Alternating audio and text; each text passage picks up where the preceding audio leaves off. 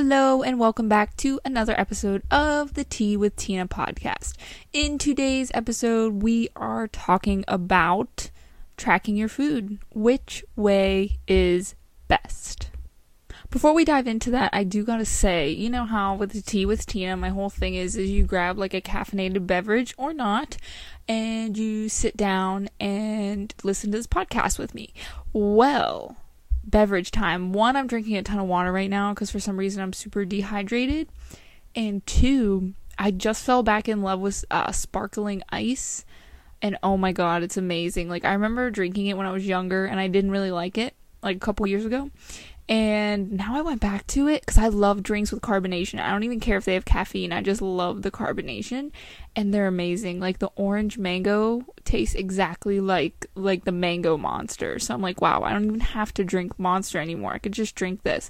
And granted, it's sugar free with probably artificial sweeteners, but hey, life is short. You know what I mean? Know what I'm saying? But yeah, that's uh, my new latest drink addiction. Aside from coffee, energy drinks and that I just why do girls love like sweet drinks? Have you noticed that? Like the IG photos you'll see just like piles of like drinks. Like you have like a, a diet drink, you have your water, you have some tea, you have another drink, like just clustered together. Like I need I feel like I need to have like four or five drinks at once too. Um, but I don't know, something about it. I just like it. But yeah, without further ado, let's hop right into the episode.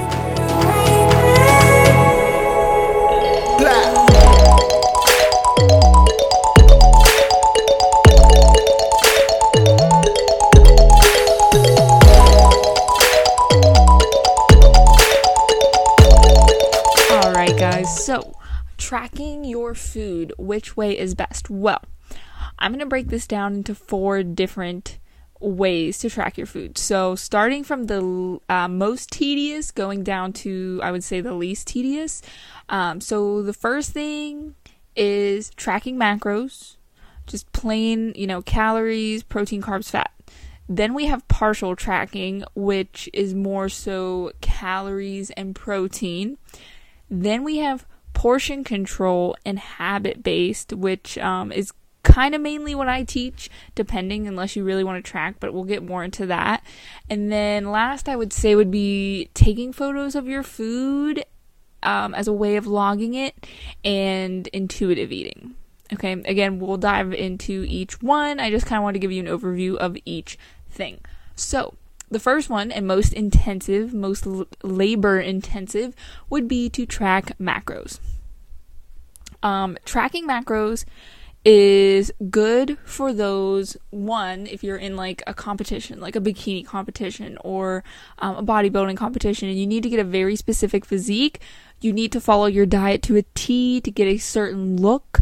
Um, they manipulate their bodies with tricks, um, sodium and water tricks as well towards the end of their um, season to look a certain way, and that's where you'll most uh, probably famously see macros being tracked. Sorry, what are words? um, but yeah, that's where you're going to see it most. But tracking macros is pretty much, if you know what you're doing, a foolproof way to know how much you're going to gain weight or lose weight or maintain in a very controlled environment. Um, the downsides of tracking macros are that you, if you really want to get precise, you're going to have to weigh your food out. Um, measuring is okay, but it's not always 100% accurate, and eyeballing certainly is not 100% accurate, or you probably wouldn't need to go on a diet if eyeballing was correct. Am I right? Um, that spoonful of peanut butter, where the serving size is maybe 150 calories, you might be getting a heaping spoonful, which is twice the serving amount, so you're getting 300 calories. Okay, just something to think about. But it's important to note that tracking macros are not going to be a lifelong thing. I think that at some point or another, everyone should do a form of macro tracking. Um, for a lot of my clients, I have them do a food diary where I'll have them, you know, write out three or four days of a regular day of eating for them. And whether they write the calories or I research them and show them, hey, this is what your macro split, looks like right now. So here's the portions of your carbs versus your fats versus your proteins, and this is how many calories on average you're intaking. Um, a lot of the times, people are just kind of all over the place with their eating, so macros forces you to be more consistent with your eating. Um, balance your meals, balancing the protein because a lot of people undereat on protein and things like that. So it really helps balance that all out. But macros are not meant to be forever. It's good to get an idea of what you're eating 1000%. It's a very concrete, science based way, um, kind of set in stone way to know what you're putting in your body. It's foolproof if you know how to do it. Um, but then once you kind of know the people who are really good at tracking macros, they just have tracked for so long or for a period of time that they know now what portions have about this many calories and then they can eyeball it because now they know looking at things how much is in a serving size or you know what I mean? So that's where macros kind of you you have to be tedious at first but once you know what you're doing it's almost effortless. So yes it is definitely the most labor intensive but is very informative and I believe everybody should try it to a degree at some point. And side note I wanted to mention this a little bit earlier when I was talking about macros. Weight Watchers is a form of tracking macros. Um, they just utilize points and I'm sure there's probably other systems out there as well. But Weight Watchers, yeah, it's it's literally simplified tracking macros. They give you a certain amount of points based off how much you weigh and your height and your activity and stuff like that. And they give you foods. And in my opinion, I actually think it's a nice simplified way to track macros. I don't think it's perfect for everyone, but I like the idea that there's zero point foods that are like veggies and stuff because yes, veggies indeed do have calories, but there's so few calories in them or like an apple or something something and you're not going to gain weight from eating 100 apples. Um, and you're not going to want to eat 100 apples. You're not going to want to overeat those things. So the zero point foods, I think it's a good psychological thing um, to keep you on track and not make you feel restricted. Now, if you're tracking macros, I'd probably recommend using an app like MyFitnessPal. Um, My Macros is a good one too. They have good databases, or even just keeping a food diary of your own if you're more of a pen and paper person. But if you would like a more in depth podcast episode on tracking macros, let me know. A couple episodes back, I did do a macro mini series where I broke down each individual macro, um, what they do, and like how to incorporate them in a healthy diet. So yeah, there's that. um, next thing, we're gonna stoop down to partial tracking. So tracking macros can be very overwhelming, especially if you're getting into the fitness realm. Um, newbies, especially, or people with general fitness goals, don't necessarily need to track macros. But if you want to have some control over everything, I suggest partial tracking. So what that is is we don't worry about carbs, we don't worry about fats. We're worrying about where your calorie intake is and how much protein you're getting because honestly those two are the most um, important things out of all of that.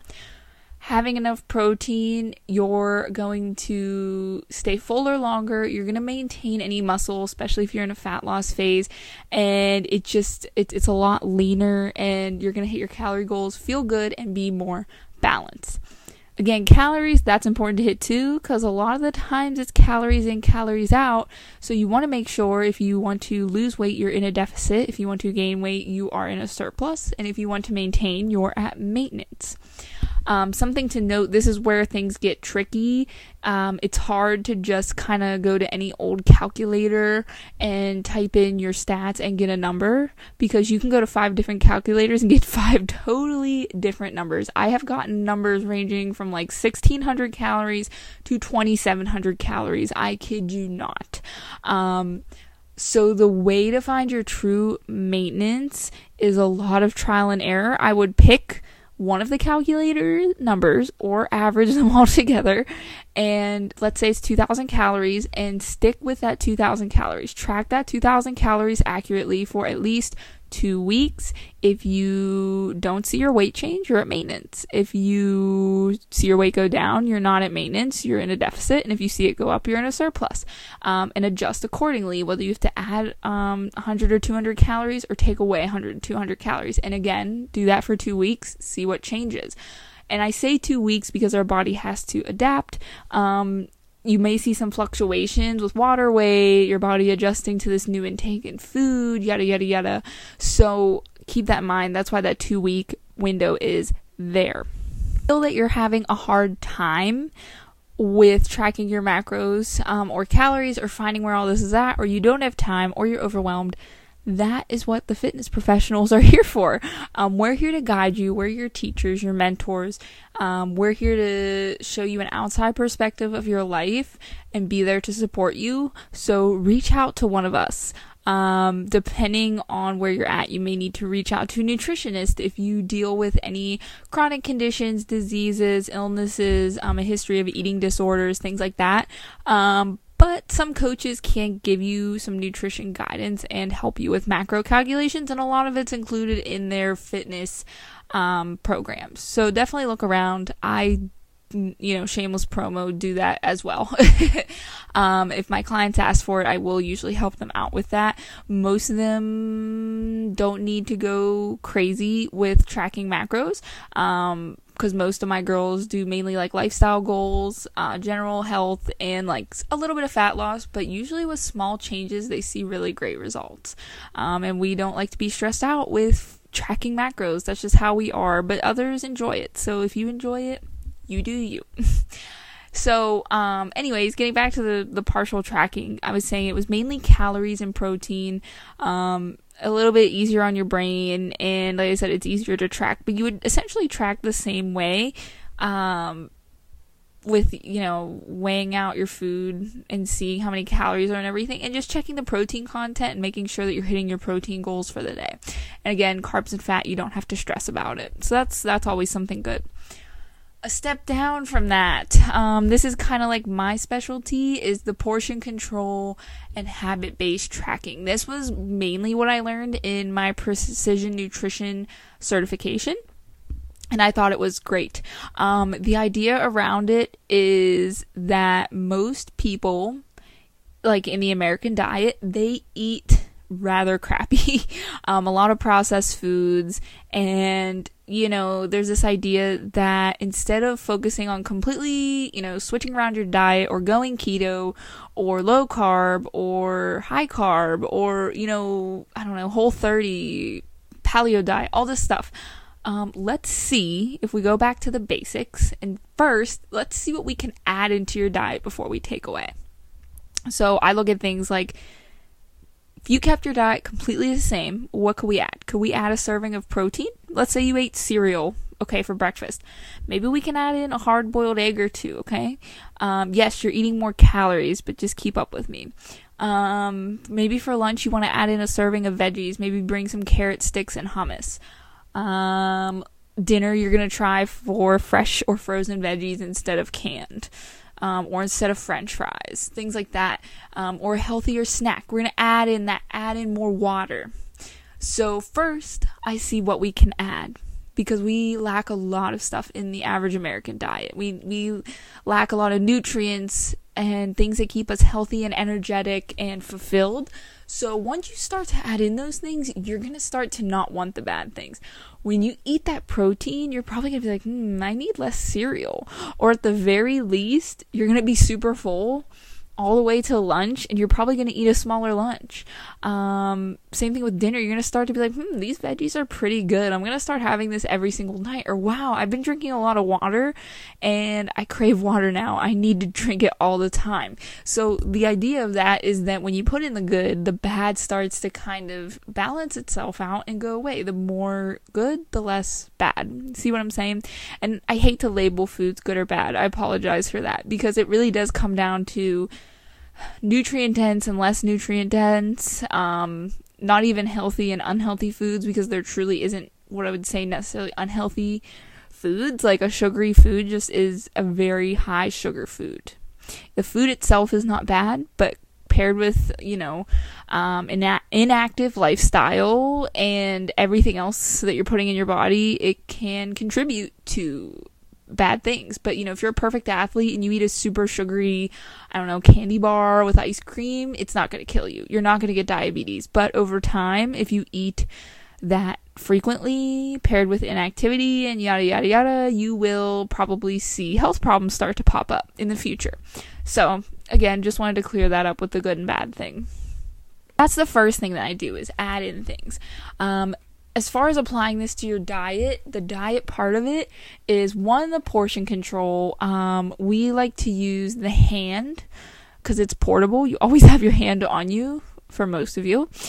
And um, we like to look at it for things like the palm of your hand is about the serving size of how much protein you should have in one meal. Your thumb is how much fat you should be getting in one meal. And it's easy to check, it's easy to eyeball. And the cool thing is, is the bigger person you are, the bigger your hand, right? So it makes sense that you know a bigger person usually would ha- need to have more food and a smaller person would need to have less and your hand is portionate. You know, a six foot four guy is gonna have a way bigger hand than me, so he's gonna have a bigger portion of protein um, than I would. So that's again something that's pretty nifty, pretty cool.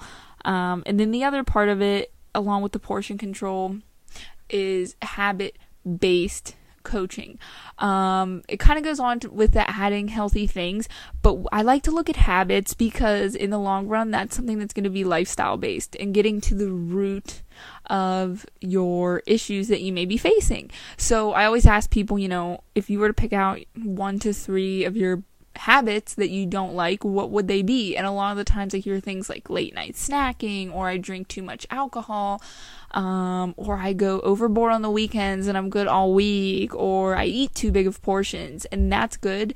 I'm glad that almost everybody can identify something, and then we work on that, whether that be, which I've said it in posts, I've said it on podcasts you know, with the late night snacking, maybe we sub the unhealthy thing or less nutrient dense thing with a more new uh, more nutrient dense option that's lower calorie. Um, portion control, obviously, we would use the hand portioning or even start tracking. Um, what were the other ones that I said? Uh, the weekend binging. Um, I'd probably say, hey, you know, like you're allowed to eat something fun out, but let's maybe make it one meal and you cut back on your calories a little bit in the morning and afternoon and fill yourself up with protein so you can eat the carby fat stuff later in the day and, and the alcohol and things like that and drink plenty of water. So there's always some sort of solution to it. And I always like to really approach things that way because I think that is a nice, slow, and steady approach, and it is very um, good to set up for a long, healthy lifestyle journey that you are pursuing.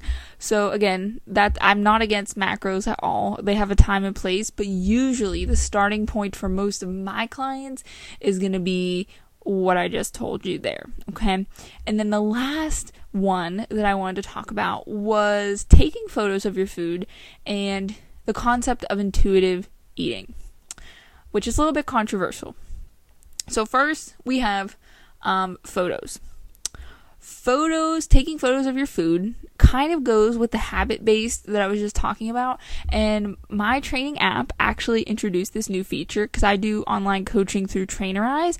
And I've already had my clients do this because John Berardi, Dr. John Berardi of Precision Nutrition, actually talked about this. And I thought it was a great idea. He said if his clients struggled to log food, he would have them take a picture of their food and send it to him whatever it was. It kind of made um, them more self conscious about what they were eating, not in a bad way, but they were just more self aware. And, you know, it's kind of like, oh, if you're sending a picture to your trainer, you want to be something that looks good. You're not going to send them this giant fudge chocolate cake and a bag of chips like every single day, right? So that's why that concept's kind of important. Well, in the app now, you can actually log your food that way. You can take a picture and that's how you log it. Um, you can put little notes under it and things like that. But I thought that was really cool, and I can go into your profile and see what you're eating based off photos, and I can kind of see where your portions are and, and what your meals are made of, and if they're balanced. So that's something neat. Um, definitely on the less tedious tracking end and not as detailed for sure. So there's more room for error, but a great place to start for people who are who fear dieting, um, but want to build a better relationship with food and just want to be a little more self aware. Getting into the intuitive eating, uh, we're, we're on both ends of the spectrum. So we have tracking macros and intuitive eating. Going back to tracking macros, I didn't really get into this too much, but the main controversial thing with tracking your macros was I don't know if you saw the craze a couple years ago, it was IIFYM if it fits your macros. Um, that's kind of when I got into the fitness realm and everybody was doing it. so, like, let's say your macros were like 2,000 calories you would basically like eat the worst foods to try to fit it into your macros just because you could. Like people were posting like I made a one carb snickerdoodle snickerdoodle waffle um with sugar free cookie dough syrup and then I had um halo top ice cream and I ate a donut and then I had chocolate and you're like oh, like it sounds cool. Oh, and Pop Tarts. it sounds cool in theory, but like honestly, it's garbage for your performance in your body. Um, this is why I'm going to like habit based and portion control and focusing on micronutrients as well kind of becomes more important because we're looking into that nutrient dense. So that's the one end extreme of tracking macros if it fits your macros. But you know, again, that's an extreme. Now, the other extreme of intuitive eating, a lot of people like to accuse intuitive eaters of kind of babying themselves. Because the concept behind intuitive eating is that you eat when you're hungry and when your body tells you you need to eat. But what if you're a boredom eater? What if your eating is more emotional? And and I feel like intuitive eating the idea of it sounds like it promotes you to be more aware of your body and maybe that's part of the process. You notice that you know you listen to your hunger and you're like i'm not really hungry. I'm actually hungry because i am tired or bored or stressed. Um, so i get that. But for people that may struggle with that i or need more order i feel like that could be an issue I think this kind of comes down to personality types too. Like I said in fitness, there's people that are very sciency. They like to know the numbers, they like to know the correct form, the proper terminology. They love numbers, and I think that's where tracking macros comes in for those kind of people. Um, if we're going to do a black and white comparison, intuitive eating might be more with the self love, self care, love yourself where you're at while you're still trying to improve. Um, you know, yoga, not saying that yoga is just like chill, but you know, it's more relaxing and you just kind of like go with the flow and you work out to enjoy it. I think that's where intuitive eating more so falls on the other end of the spectrum. Um, both have pros, both have cons, and of course, I fall somewhere in the middle. And usually, I look at the client and see what their personality type is, see what their lifestyle's like, and I try to, you know, pick what dieting method or tool is going to work best for you. You know, if you absolutely hate tracking, I'm not going to make you track macros. Um, if you really want to try it, you know, we'll ease you into it. And there's, there's obviously multiple ways that you can do it. Um, so we, we don't always start there. But with intuitive eating, all it really is, you don't, you don't track your food. You just literally eat when you're hungry kind of try to be more mindful and listen to your intuition, um, listen to your hunger cues. And again, this could be great because I'm always talking about being more mindful of our bodies and listening to our bodies because our bodies do tell us things, they do send out signals. You know what I mean? So there's that. I believe there was actually like this whole book released on intuitive eating by the, this um, these women, if I'm not mistaken, and um, they kind of go into the pillars of intuitive eating, and it goes really in depth um, about it and the science behind it and things like that. But that's like the general gist of what intuitive eating is. It's it's pretty broad, so it can get a little confusing. Um, so I'm not going to dive a ton into it, but I just wanted to make you aware of it. Again, if you want me to go into more depth on any of these topics, let me know. I'll probably, if you don't see it already, be making like some sort of Instagram swipe information post on this. Um, for my visual peeps out there, but apparently you guys probably aren't visual peeps because you're listening to this podcast. um, so yeah, but you know, my title of this episode was, you know, tracking your food, which which way is best. Um if I were to say it depends, you know, that's always the answer, right? It depends. Um it everything has a time and place. For instance, um maybe if you're just getting started, you want to do the portion control and habit based and then you, you know, you kind of hit a plateau and you need to take the last you know, you need to take off 10, 15 more pounds. So then you go to partial tracking and then you really track macros um, to get those last five pounds off. Then you go back to partial tracking. You're at maintenance and then you go back to intuitive because you can eyeball your foods now and listen to your hunger signals and you don't need any of it. So you might go through this journey and then you might go back and start partially tracking macros again when you need to cut for something. Um, or maybe you put on a couple pounds for various reasons or strength goals and you just want to shred again. So I, I believe you're in a move and flow throughout your life if you are doing things the quote unquote right way. Um, I mean, there are extremes, of course. Some people strictly track macros. Some people are somewhere in the middle. Um, it's it's all up to you and your lifestyle. And this is again where it comes into knowing your body, knowing what suits you best, and you know, starting with that. So that's going to be the answer. So I hope me breaking those down and giving you an explanation of kind of what types of ways you can track your food in a diet are, and maybe you feel like based off your lifestyle that you align with a certain way yourself. Um, if you do, let me know. You know, shoot me a message. Tell me what kind of way you like to track your food best. If you have any questions about how it is or you need guidance, you know, feel free to reach out to me. I'd be definitely happy to help you out with that and offer some advice um, or point you in the right direction of where to get started because I've had experience with all of these ways of tracking food. Um, I have my preferences.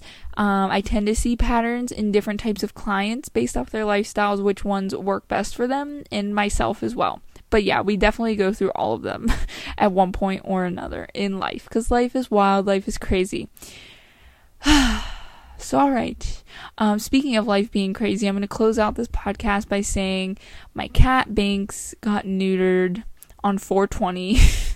um, he got pain meds, poor little baby, and um, you know, only 10% of cats react to pain meds by being hyper. And guess who was hyper? Binksy. He was sprinting and jumping, and he broke one of my Tupperware containers that were unbreakable glass, and, and it was a wild time. And um, I had to stay home and watch him because I was really afraid he was going to open up his stitches and he was going to get an infection, and I need to take him back. Um, so far, we are on day four at the time of recording this podcast after he got his um, balls removed. um, but he has been just a little sweetheart. He has calmed down. He's curled up on me, which he hasn't really like laid laid on top of me. He was way more antsy um, prior to this, very horny and antsy and humpy, but now he's very chill. Still has his little cone on, and I think he's feeling it. He's feeling the soreness now. He's not invincible with his pain meds. um, but they usually say about 10 days to two weeks is kind of like the rest period, so I guess I'll only go up from here. I also heard that like cats can get fat after they get neutered. I hope not, cause he is a long and lean, athletic kitty, and like as much as he bugs me with his playing, I would miss it if he doesn't want to play, and he's a lazy little bitch. nah, I'll love him no matter what, but still, you know, hoping for still some of the old banks in there. So yeah, send me some prayers about you know managing this, cause I swear it's like having a little child. But yeah, I just wanted to share with you guys. Um, until next time, if you enjoyed this episode, as always, please share with your friends, share to your social media, tag me. Um, I love to see it. You can ask me any questions. Um, you can also leave a review on iTunes, and if you leave a review, you get a percentage off to my programs. And who doesn't like that? Who doesn't like discounts? So be sure to do that too. And until next time, I will see you next Monday, guys. Have a wonderful week and peace out.